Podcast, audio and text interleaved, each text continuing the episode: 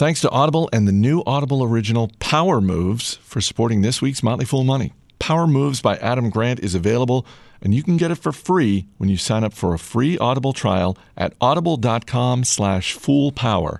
Or you can text the word Fool Power to 500 500. Everybody needs money.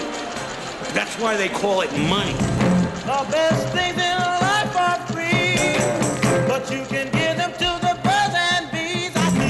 From Fool Global Headquarters, this is Motley Fool Money. It's the Motley Fool Money Radio Show. I'm Chris Hill. Joining me in studio this week, senior analyst Jason Moser, Andy Cross, and Ron Gross. Good to see you as always, gentlemen. Hey, hey, guys. We've got the latest headlines from Wall Street. We'll talk stock buybacks and get an Oscars preview from our guest Nell Minow. And as always, we'll give you an inside look at the stocks on our radar. But guys, just when you thought the Amazon HQ2 nightmare was over, this week Amazon announced it is dropping the deal to build a second headquarters in New York City due to rising political protests.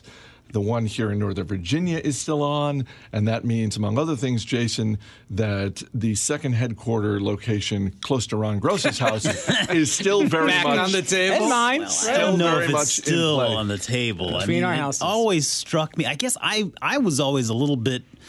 It just struck me as odd that they chose New York to begin with. It just didn't seem like it was really in the center of the conversation. But I mean, they went with it, and now they're not going with it.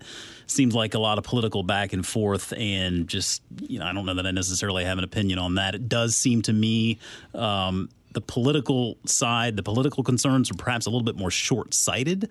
Uh, it seems like in the press that the the story is being communicated that Amazon was going to get all of these incentives. I mean, I think it's important to remember these incentives were based on conditions. I mean, they were they were conditions in where they had to meet certain numbers uh, regarding hiring and whatnot, and then they would receive these incentives. So it wasn't like New York was just giving up all of this stuff. I mean, there was a performance bonus kind of involved with all of this. Uh, but with that said, uh, it does sound like it went down to the final hour and, and just they couldn't make it work. So, you know, you just move forward. It ought to bring a few more jobs here to Virginia, I would imagine. Uh, like you, I was a little surprised when they split it between Northern Virginia and New York City. But Andy, you were saying before we started taping, you weren't surprised New York Yeah, City. New York actually, according to the Brookings Institute, New York has one of the, of the largest tech forces in America, followed by Washington D.C. So, like, just thinking those two big markets have lots of tech people that Amazon could hire for, and I, I, to me, for this one, it just seemed like Amazon was pushing what they wanted, and they got a little pushback, and they didn't like it, so they said, "Hey, we're taking our jobs elsewhere." which is their prerogative. Um, I don't think this hurts Amazon in any way. I hope it doesn't hurt those communities that are going to not have kind of the capital investment that Amazon was going to bring. But uh, I don't think Amazon misses a beat. Yeah, I think you're right. This doesn't really hurt Amazon. I think New York needs Amazon more than the other way around. I think it was really interesting to read the stories about all of the real estate speculation that began as soon as this decision was made. Um, uh, judging from from what I was reading, I mean, real estate agents were taking requests. Purchases were being made sight unseen via text message and whatnot, and, and lo and behold, now it seems like uh, they're not necessarily going to have that same business landscape that they thought they might have. So I'm sure there probably are some uh, real estate investors slash speculators that are feeling a little bit of the pinch right now. Well, fingers crossed that they pull the trigger quick because I, I really hate to think that in six months we're still talking about Yeah, I'm story. fatiguing on the whole thing. All right, let's get to the week's earnings news. Shares of Nvidia up nearly 10% this week. Fourth quarter profits came in higher for the chip maker. Andy, it has been a rough 12 months for shareholders. So I'm wondering is this a representation that Nvidia turned things around, or was this sort of a stop the bleeding situation? I think it's the latter, Chris. I think it stopped the bleeding. They, I think investors looked at this and said, okay, uh, they're talking about how the inventory hangover from the crypto boom, which drove a lot of their gaming sales revenues and growth over the last couple years, uh, which caused problems when that market suffered last uh, quarter, and the stock just fell from 280 down to 130 over the cour- uh, course of a couple months. So that has now, they've said, will play out mostly through this first quarter. So I think investors are saying, while the growth picture for NVIDIA will probably basically be about flat this year, investors are saying at least that crypto boom hangover has now passed. So we still have the China concerns, but that's a good sign for investor uh, for for for Nvidia and for the shareholders as well. And in terms of Nvidia's management, uh, uh, safe to assume you like this strategy of downplaying expectations for 2019. I think I do. Yes, I mean they're still the leader in these high-end graphics cards, uh, and they're well AMD and Intel are coming after them and very competitive. Uh, Nvidia has this lead. Um, Jensen Huang, who owns three percent of the company, or more than the three billion dollars, and the CEO and the founder of the business, continues to innovate, and they have price some pricing power. Although they started saying, "Hey, listen, we're also going after the mid-tier pricing," I still think they're just kind of downplaying a little bit of the of the potential across all of their units. Gaming was down, but data center was up, visualization was up, automotive was up. So their other lines of business continue to drive the growth of Nvidia. So if they can get through the gaming side uh, on the crypto um, craze from last quarter, that's a good sign for Nvidia. Coca Cola and Pepsi both out with fourth quarter reports this week, both dealing with foreign currency headwinds, but investors seem more confident in Pepsi's business run because on Thursday, shares of Coca Cola had their worst day in over Oof. a decade. Yeah, you know, neither company is knocking it off the ball over the last year, but I think P- Pepsi, at least the perception is, is that they've reacted to changing consumer preferences a bit better partly through acquisitions like SodaStream and Bare Foods. Um, but while they both lowered guidance, I think Coke's was more serious. It was based on lower revenue growth, slowdown in emerging markets, whereas Pepsi's, Pepsi's were more like currency headwinds, tax rates, making investments to actually grow the business. So I think investors gave Pepsi a pass while Coke got slammed. Well, and when you think about acquisitions, uh, Pepsi has the Frito Lay business, so they can make acquisitions in the salty snack industry in a way that Coca Cola just probably is never going to. It's not there, and they're willing to spend the money, as, as, as they have recently with Bare Foods, um, to kind of go with those changing consumer preferences. People don't like sugar anymore, it turns out.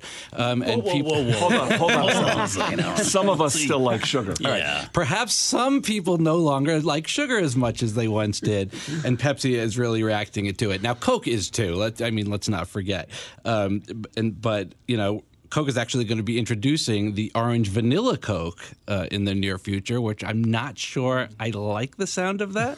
I think people like the taste of orange and vanilla together. Like, is that a creamsicle? Creamsicle. Yeah. Creamsicle, that's a yeah. cream. So maybe that works. Yeah. But um, as we go towards more healthy items, I'm not sure that's the way to orange go. Orange Julius, baby. Well, as I was sitting there enjoying my Quaker oatmeal this morning and watching Pepsi's stock go up a little bit based on this call, I decided to go ahead and at least look through the call and, and see if we could get a little bit more information as to what they're going to be doing with SodaStream because I'm still a little bit baffled by that one. And uh, unfortunately, there is no real information. They just basically acknowledged that the acquisition was made in the call, didn't talk anything about any strategy or whatsoever.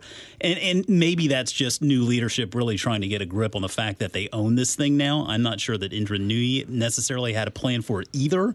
Uh, but to me, that really is going to be the big question of 2019. What are they going to do with that business? But, but Jason, you can make seltzer in your home. I understand that, Ron. you need more of a strategy than that? Hey, I'm a seltzer guy, but I think I'd just rather buy the 12 packs at the store, you know? By the way, neither of these stocks are expensive 19 times, 20 times, depending, you know, what, what the guidance kind of looks like going forward for both.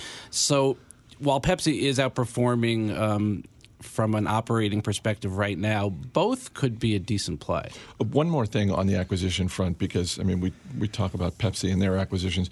It was last summer that Coca Cola bought Costa Coffee for around $5 billion. That's the uh, UK based uh, coffee brand. Uh, it seems like they need to make that work sooner rather than later. Well, for sure. And as we know, many acquisitions actually don't go the way they're supposed to. Um, but this is an important one. They also took a stake in the energy drink Body Armor, which I think they want mm. to make work. And they're also thinking about maybe releasing their own energy drink, which it seems like to compete got, with the one we've got plenty bought? of them. Maybe they should release a, a seltzer, a flavored seltzer drink, because I don't think we have enough of those in the marketplace right now. Shares of Under Armour up a bit this week after fourth quarter profits and revenue came in higher than expected. And Jason, if you're looking for bright spots, and as a shareholder, I am, um, it does look like Under Armour is doing a better job of managing their inventory.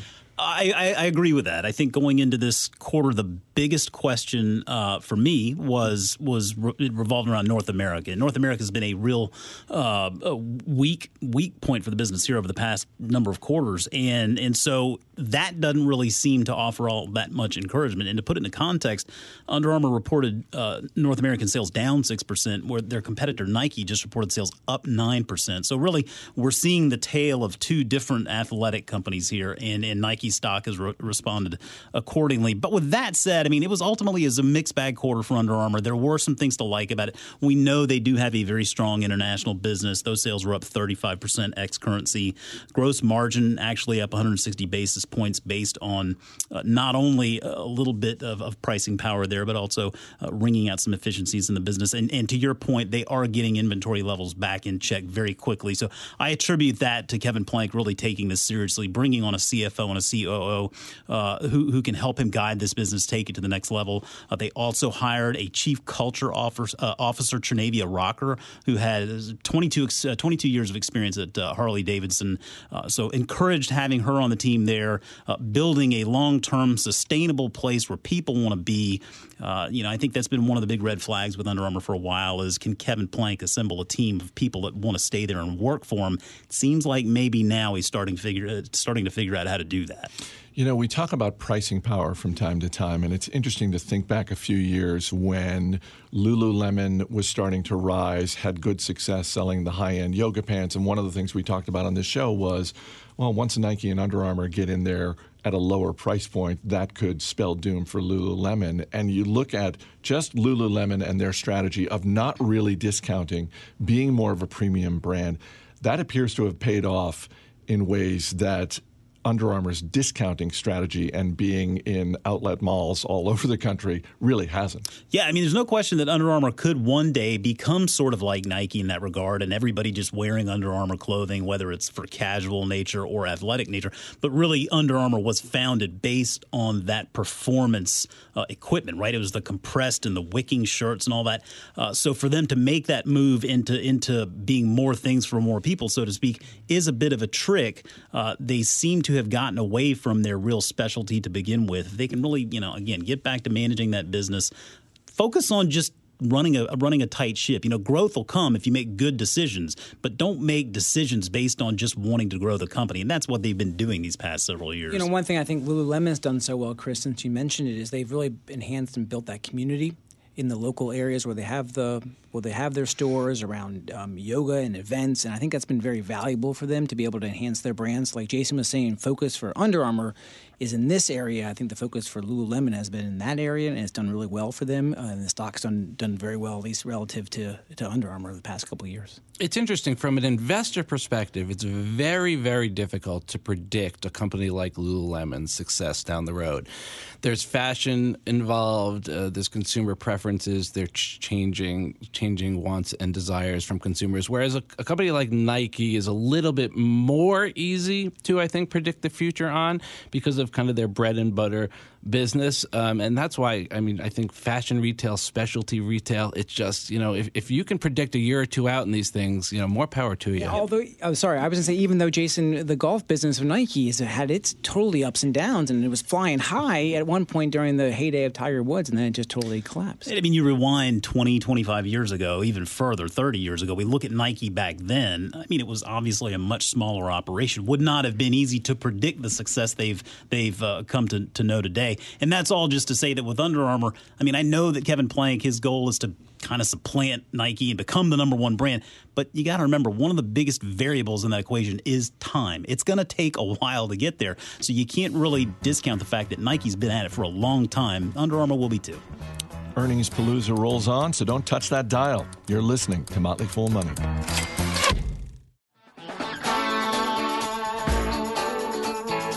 Welcome back to Motley Fool Money. Chris Hill here in studio with Jason Moser, Andy Cross, and Ron Gross. Shopify's fourth quarter loss was smaller than expected, so I guess that's something, huh, Andy? Well, I guess it is, but it's not real. Stock investors in Shopify really aren't quite caring so much about their the profit picture right now. It's really really about the growth and their sales uh, were up forty three percent for the subscription solutions. Uh, the merchandise volume, which is all the volume across Shopify's platforms that are sold, was up fifty four percent in the corner, quarter, and monthly recurring revenue up thirty seven percent. Now those are all a little bit lower, Chris, than last year's quarter. So the growth is definitely um, slowing, but for a $20 billion company, that's kind of to be expected. Uh, the, uh, the operating profit margin expanded a little bit on an adjusted basis, and same with the income per share. Um, so just look at the, the Cyber Monday and the Black Friday sales. Uh, last year they did one billion across those periods of all the merchandise volume for Shopify, and this year was 1.5 billion. So more traffic going through Shopify's Shopify's platform. Is this a business that eventually, when they get to the point of profitability, it's reasonable to expect they stay that way? Because certainly in Amazon's past, they had, you know, a profitable quarter here, and then it was right back to being losses mm, quarter after quarter. Well, I think that's because of the investments that Amazon's making, and Shopify certainly is. But I think what investors are saying is, hey, listen, the growth is still there on the sales line. They're starting to see that profit curve kind of start to show up, and so when that all starts to take off over the next couple years, the profit picture should be much healthier, and I imagine much more consistent. Shares of Activision Blizzard still hovering around a two year low this week. Fourth quarter results were not great, and guidance for the first half of 2019 was weak. Ron, they've got some great game franchises, but they have got real problems. Yeah, I know my colleague last week, Aaron Bush, had a very forceful opinion about this, but just because it was forceful doesn't make it right. No. Love you, Aaron. um, so it really is about the changing, changing video game model here, and Fortnite is the face of that changing model, but it's not the only um, game in town there. It's about the free battle royale game and the switch to those kinds of, of um, gaming experiences, and Activision is not does not have a strong presence there, so they're going to lay off eight percent of the workforce They're going to interestingly boost the number of developers by 20% and put them into some of their biggest games like Call of Duty, World of Warcraft, Diablo, but not necessarily move into this battle royale space to go head to head against um, Epic Games and Fortnite and the new Apex Legends, which is I mean, taking the world by storm. Activision doesn't necessarily plan to do that. Speaking of Fortnite, they launched their merchant store on Shopify's e-commerce platform last quarter. Restaurant Brands International is the parent company of Burger King, Popeyes, and Tim Hortons. Fourth quarter results look good at, well, two out of three, Jason. Getting hungry just from that read in, Chris. uh, you know, I, I, look at these types of, of businesses, these big restaurant companies, and I, I think a lot of them are, are, pretty decent income plays if you can find well run uh, operations. And I think that Restaurant Brands is one of them. It has some compelling brands there, perhaps maybe second tier brands we, we would consider here with Burger King and Tim Hortons and Popeyes.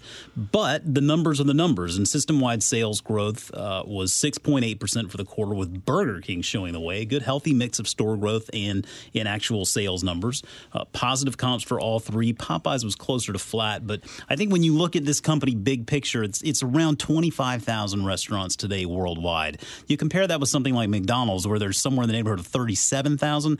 There's clearly the opportunity to grow the footprint there. And I'm going to say the C word here China's the wild card, Chris, mm-hmm. because they just signed a master franchise joint venture that is going to result, hopefully, in 1,500 new restaurants over the next decade. Now, I think that's important to note the next decade. That doesn't seem like they're going to go in there and just you know, guns ablazing and just open up, you know, 500 stores a year, but there's a big opportunity there. So you're saying an American business think that there's a growth opportunity in China?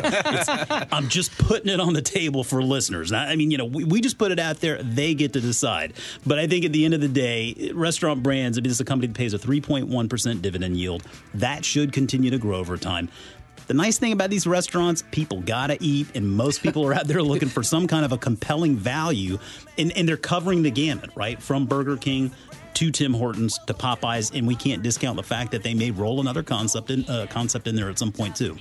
All right, Jason Moser, Andy Cross, Ron Gross, guys, thanks for being here. We'll see you later in the show.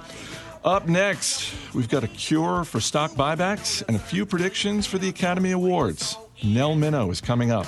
This is Motley Fool Money.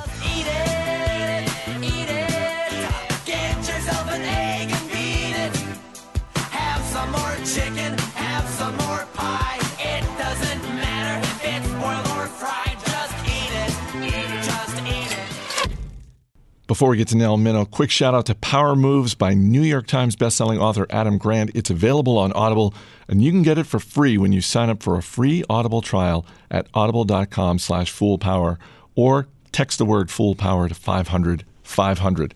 In Power Moves, Adam interviews two dozen major CEOs and leaders to talk about how power is changing today and the best ways to use it effectively. You're going to hear practical ideas and insights from leaders like Satya Nadella at Microsoft, Mary Barra at General Motors, David Solomon at Goldman Sachs. We've had Adam Grant as a guest on this show. We've had him here at Fool headquarters in Alexandria. We love this guy. He is smart. He is curious. He's one of those people when you're done listening to him, you're smarter because of it. Power Moves by Adam Grant, available now on Audible. Get it for free when you sign up for a free Audible trial at audible.com slash foolpower or text the word foolpower to 500 500. Now, let's get to Nell Minow. Welcome back to Motley Fool Money. I'm Chris Hill. Later this month, there will be drama at the Academy Awards, but there's already drama in America's corporate boardrooms. So, of course, we turn to the only guest who can discuss both. Nell Minow is the vice chair of Value Edge Advisors. She is also the film critic known as the movie mom. She joins me now. Nell, good to talk to you. Thank you. Glad to be back. Before we get to the movies, let's start with the topic of stock buybacks. This is something that comes up on a pretty regular basis on this show, usually in the form of us discussing company X announcing a billion dollar buyback plan. It's now gotten the attention of the folks on Capitol Hill. Senators from both sides of the political aisle are coming forward with their plans to limit companies' ability to buy back stock. This is something you just wrote an op ed on. Uh, how big a problem is this, and what do you think the solution is? Well, I think it is a big problem, and I can tell you the solution is not what Senators Schumer and Sanders are proposing, which is Looney Tunes. They want to prohibit buybacks at companies that are not paying $15 an hour minimum wage. This is crazy because, of course, that's very skewed according to the sector and has nothing to do with anything. Um, the reason that buybacks are a problem is it's sometimes the case when a very useful financial instrument gets completely distorted and out of hand and starts to cannibalize the financial system. I think we saw something like that back in 2008. And in this case, uh, we have um, the tax, the tax cut bill, which everybody promised us was going to go to strategic investment and R and doing better and compensating employees, and of course went straight to buybacks. With last year having a record uh, uh, trillion dollar uh, buyback uh, number, most of which was in just maybe 20 companies, but still, you know, it seems to me that the very last thing that I want a uh, board of directors to do with excess cash is to overpay for an acquisition, which of course happens quite often. But my second least favorite thing for them to do, so getting a D rather than an F, is a buyback because that's basically their way of saying we're out of ideas. We have nothing. We got nothing here. Um, we have no ideas of how to improve our products or uh, improve our operations or improve our marketing or do better by our employees. We're just going to give you back the the money that you've invested and say whatever. And my particular problem with buybacks is that companies never adjust their EPS targets. So really, the insiders are getting a triple dip. The first they get, of course, the increase in the stock price, and they're all large stockholders. But second, uh, very often, and this has been documented by SEC Commissioner Jackson, they sell into the buyback. So while they're telling the market the stock is undervalued, and so it's just a great thing to do to buy back stock, they're selling into it, which is certainly at, at the very least a mixed message. And the third thing is there are two ways of meeting an EPS target. You can increase your earnings, or you can reduce the number of outstanding shares. And companies don't reflect that uh, when they do a buyback, and so they get an extra sort of windfall uh, in their incentive compensation because they've they've met their EPS goals. How much of this could be helped by simply providing more transparencies. Again, a lot of companies just come out with their quarterly earnings report and say, oh, and by the way, we've allocated a couple billion dollars for a buyback plan over X amount of time. And it seems like if they went a couple of steps further in terms of just saying, oh, and by the way, here's how we're going to be evaluating opportunistic buying. Because for a long time, Warren Buffett was very clear in terms of essentially setting a book value target for when he would buy back shares of Berkshire Hathaway. Exactly. And in the piece that you mentioned, uh, I talk about a, a study that really shivered my timbers and really is part of what got me interested in buybacks in the first place.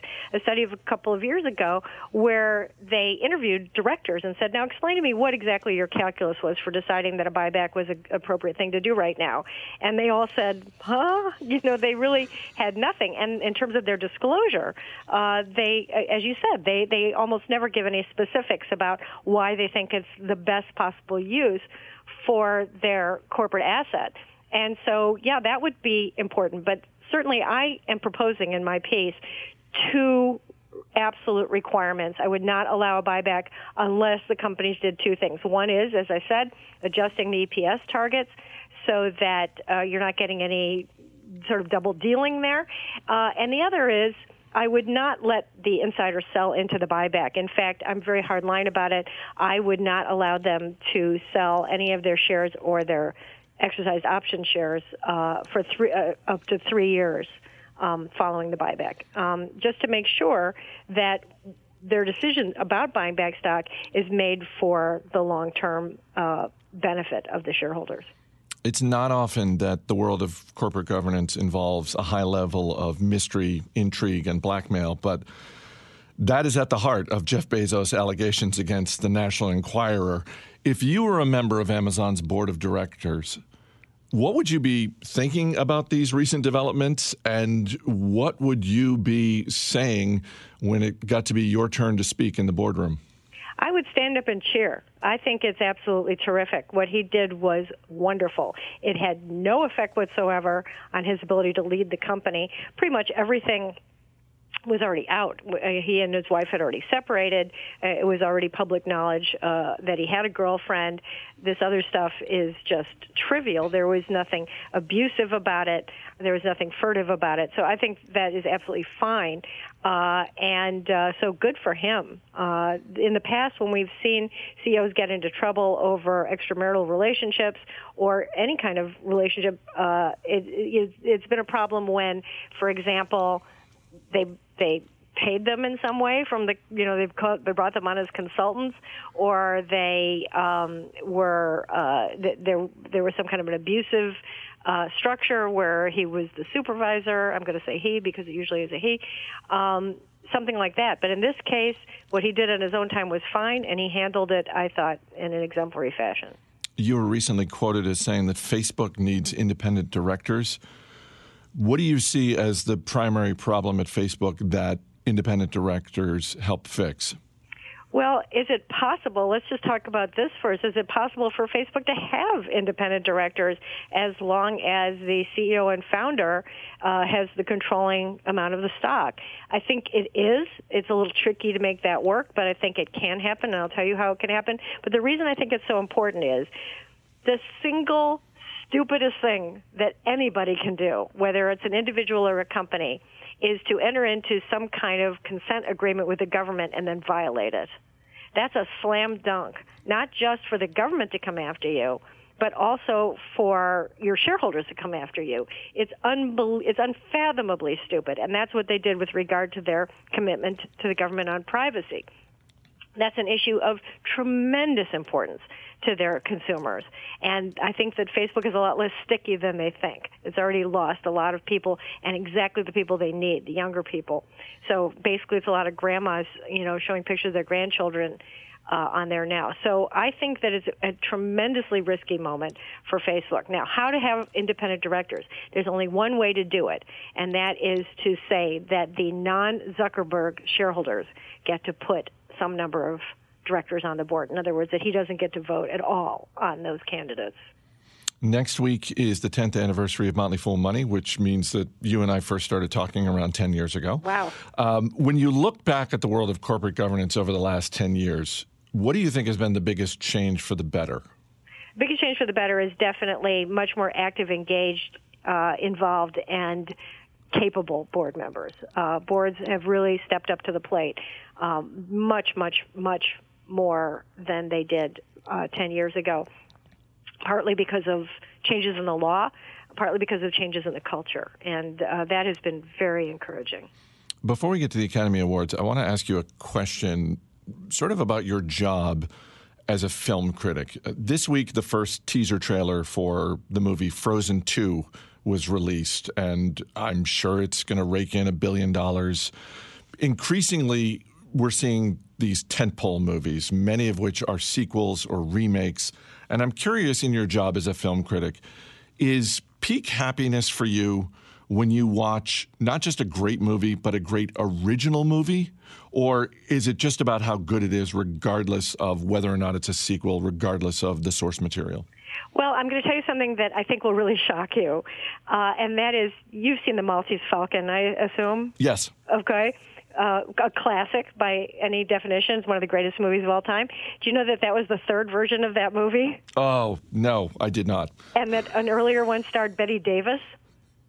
Well, now I have to go find that version. So, you know, I'm hesitant to say that that remakes and sequels can't be good. Uh, there's always the examples, the Maltese Falcon or The Godfather 2. Um, generally speaking, no. And the reason is risk assessment. Uh, if you're going to invest uh, $75 million in any project, you want to minimize your risk. And by having a uh, known quantity uh, that with the audience is already prepared, already interested, um, that's that's something that uh, people like to invest in. So that's always going to be that's always going to be something. And we're seeing now all these gender switched versions. That's the new trend. Uh, so I'm happy to see that. I'm happy to see if they can do find something new. I'm happy to see um, that uh, Mary Astor is going to do a better job in the movie than even than Bette Davis, which I would never have anticipated. Uh, but yeah, I certainly um, see so much of the same thing over and over and over that I'm always uh, always looking to be surprised and always very happy when I am surprised. All right, let's get to the three biggest Academy Awards Best Actor, Best Actress, Best Picture. And as we always do, let's go through who you think should win and who you think will win. Uh, with Best Actor, you've got Rami uh, Malek, who played Freddie Mercury. He's a first time nominee, and he's up against everyone else in the category who's either won an Academy Award before or has been nominated before Christian Bale, Bradley Cooper, Viggo Mortensen, Willem Dafoe. It's his fourth nomination. How do you see this playing out? You know, this is one of the toughest ones to call. I would definitely have said Christian Bale uh, in Vice. Uh, he's won the preliminary awards, but he's been so Looney Tunes in his acceptances uh, that sometimes I wonder if the Academy just wants to make sure that it's a good show. I mean, I was at the Critics' Choice Awards when he gave his long, looping, crazy speech. So I think he's probably still going to win, but um, that's because I think the rest of the lineup just isn't uh, strong enough to beat him. In Best Actress, it kind of looks like Glenn Close is the betting favorite. Who do you think should win and who do you think will win? Well, Glenn Close fits into one of the Academy's favorite categories, which is why hasn't she won an award before? She currently, I think, has the record for the most nominations without a win. Uh, the Wife uh, is a great performance and a good movie, uh, and it's not her best performance by any means. But again, I think that she is the strongest one in the category. At the Critics' Choice Awards, where I vote and where I was, uh, it was a tie. Uh, Glenn Close and Lady Gaga, they turned out to be longtime friends. And so they were you know, sort of holding each other and weeping, and it was very moving. So that would be my hope for this. Uh, for this Oscar, that uh, that we'd have another tie, uh, but right now I think it looks like Glenn Close. There are eight films nominated for Best Picture, and this is another category where it seems like one is the overwhelming betting favorite, and that's Roma. Um, is it Roma's to lose? It's it's Roma. I'm telling you, people out there with your Oscar pools, this is the closest thing to a sure bet, other than Regina King as Best Supporting Actress, that we have this year. Roma has won all the preliminary awards. I think it may just win the Big Four. I think it may win uh, director and cinematographer and Best Foreign as well. So um, yeah, I, I am not a huge fan of Roma, so I'm not that enthusiastic about it. But I think it's the clear front runner. Uh, if it were up to me, the best film of last year isn't even on this list, and it should have been. And that's uh, If Beale Street Could Talk by the same writer director who did Moonlight. I thought that was one of the best films of the last five years, and if you haven't seen that, I, I highly recommend it. And when it comes to the Academy Awards, any category, please fill in the blank. Don't be surprised if. well, I think don't be surprised if Black Panther wins some of the lower tier awards. I, they they just could win uh, production design, costume, uh, and they certainly deserve it. And I think that uh, Black Panther should have been nominated for more awards. Should have been nominated for Best Supporting Actor, and I think it's going to pick up some awards uh, for the crew. One of the best reasons to be on Twitter is so you can follow Nell Minow and get her thoughts on corporate governance, movies, and a lot more. Nell, thanks for being here, and here's to the next 10 years. Absolutely. I'll be here. Bye bye. Coming up, we'll give you an inside look at the stocks on our radar. Stay right here. This is Motley Fool Money.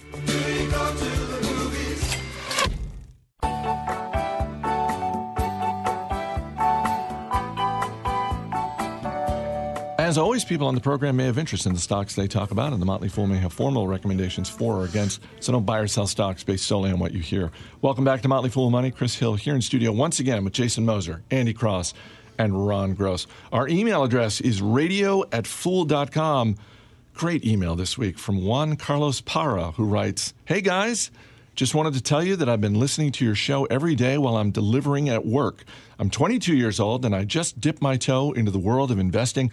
I figured I could learn a lot by listening to your shows from the beginning, so I've started listening from the first episode of Motley oh, Fool Money. Oh, wow. I got to say, it's funny hearing your predictions. It's like I'm from the future. That's awesome. That's That a is very good that's email. done. fantastic. And Well hey, congrats to Juan Carlos for starting his investing journey. It's a great Well age to be to be getting going. Really is. All right, let's get to the stocks on our radar this week. Our man behind the glass, Dan Boyd, is going to hit you with a question. Ron Gross, you're up first. What are you looking at this week? All right, Danny, I got American Tower, which is a real estate investment trust or REIT that is one of the largest owners of multi tenant communication towers in the world.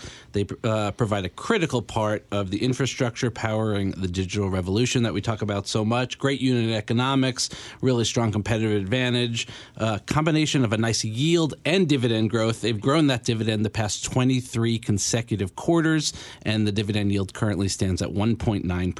And the ticker symbol? AMT. Dan, question about American Tower? Well, astute listeners will know that Ron has yet to sway me on any of these stocks on our radar segments. And Is there a question you, here? You bring me communications towers, I mean, not even the communications towers themselves, but the company that owns them. Is there a well? I guess that is a question. It's a REIT, Dan. Did I mention that? You did, you did, but I'm All right, still wondering why.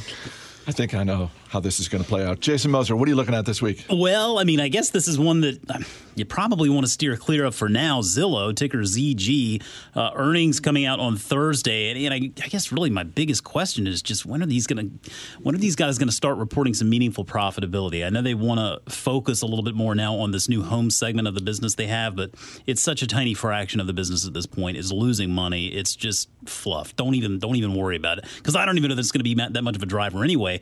Zillow is still really all about the premier agent business, and that growth is actually slowing a little bit. We know that we're not going to get any firm numbers on how many agents they have, so focus on the growth in the agents that are spending more than five thousand dollars. Uh, CEO Spencer Rascoff mentioned that churn was a bit high in 2018. They hope that it abates in 2019, but still. You look back at the course of this company's public life, and the financials are just atrocious. I mean, they have yet to really report anything even close to profitable. Uh, in I can't help but think if we have a recession or a bad housing market, it's not going to play out well for these guys. So I really just want to see some kind of light at the end of the tunnel here on Thursday. Dan, question about Zillow? Well, this is great because uh, Jason, I'm a Zillow shareholder. Finally, maybe I win one. Yeah, so, uh, so maybe not much of a question as just a, uh, a request for commiseration, please. Andy Cross, what are you looking at? Dan, when you're on your next trip to Bermu- Bermuda or the Cayman Islands, you got to put your money someplace. Go with Bank of NT Butterfield and Sons, a two billion dollar That's bank. made up. Yes, it's not made up. Uh, one of the oldest banks in Bermuda. Uh, they report earnings next next week, and the stock took a thumping after it reported a decline in deposits and some trouble with their De- Deutsche Bank uh, trust acquisition. So I'm looking for some sites and some insights on how the deposit growth is going and what's going on with the Deutsche Bank acquisition. Symbol NTB. Dan, Bank of NT Butterfield? Yeah, so A- Andy, what does the T stand for in NT Butterfield? Uh, that's a good question, Dan. I know what the N stands for. It's Nathaniel and T, and the, the he is the the uh, founder's son uh, from uh, Bermuda when they founded the bank.